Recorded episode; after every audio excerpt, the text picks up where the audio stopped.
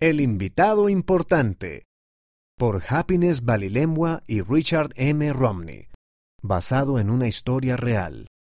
Estableced una casa de orden, una casa de Dios. Doctrina y Convenios, sección 88, versículo 119. Era sábado por la tarde y Amón quería hacer algo para divertirse. Mamá, Dijo, ¿puedo salir a jugar? Primero tienes que limpiar tu habitación. dijo mamá, Pero mamá, dijo Amón. ¿puedo limpiar mi habitación después? Queremos invitar a alguien importante a visitarnos.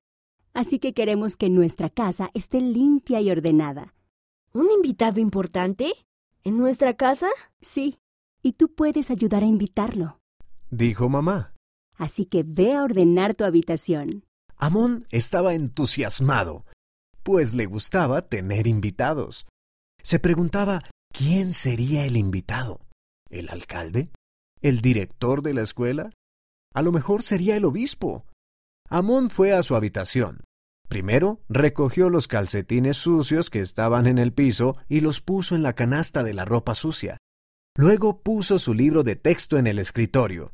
Quería que el invitado supiera que le gustaba aprender cosas nuevas. Ángel, la hermana mayor de Amón, entró en la habitación. ¿Qué estás haciendo? Le preguntó. Mamá dijo que vamos a recibir a un invitado importante Dijo Amón. y me pidió que ayudara a prepararnos para recibirlo. Los dos levantaron la vista y vieron a mamá en la puerta. ¿Qué más podemos hacer para prepararnos? Queremos que nuestro invitado importante se sienta bienvenido. ¿Qué ideas tienes? Preguntó mamá. Podemos decir caribú. Dijo Amón. En suajili eso significa eres bienvenido en nuestra casa.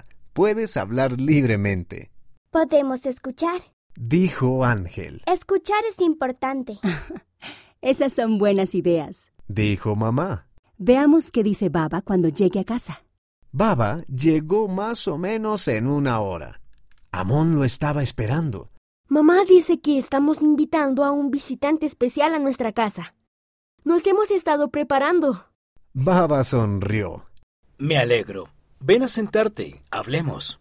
Ángel, tú también, por favor. Cuando todos estaban juntos, Baba dijo, Mamá y yo hemos hablado sobre nuestro invitado especial y lo que podemos hacer para que se sienta bienvenido. Primero, les diré quién es nuestro invitado. Es el Espíritu Santo. Él es uno de los invitados más importantes de todos. Amón y Ángel se miraron el uno al otro. Eso no era lo que Amón esperaba. Y es un visitante que podemos invitar a estar con nosotros todo el tiempo. Dijo mamá. Ángel, después de que te bautizaste, fuiste confirmada y se te dio un don. ¿Recuerdas lo que Baba dijo en la bendición? Me dijo que recibiera el Espíritu Santo. Así es, Dijo mamá. se te invitó a recibir el Espíritu Santo. Amón, cuando te dije que podías ayudar a invitarlo, ¿a qué me refería? Amón se puso a pensar. Él había planeado hacer una tarjeta para invitar al visitante. Pero, ¿cómo podía invitar al Espíritu Santo? Supongo que lo estoy invitando cuando hago cosas que le ayudan a sentirse bienvenido. Dijo Amón. Así es. Dijo Baba. Una de las maneras en que podemos invitarlo a nuestro hogar es hacer que la casa esté limpia y ordenada. ¿Fue por eso que mamá quería que ordenáramos las habitaciones? Preguntó Amón. Sí, Dijo mamá. ¿qué más podemos hacer para invitarlo a que esté con nosotros?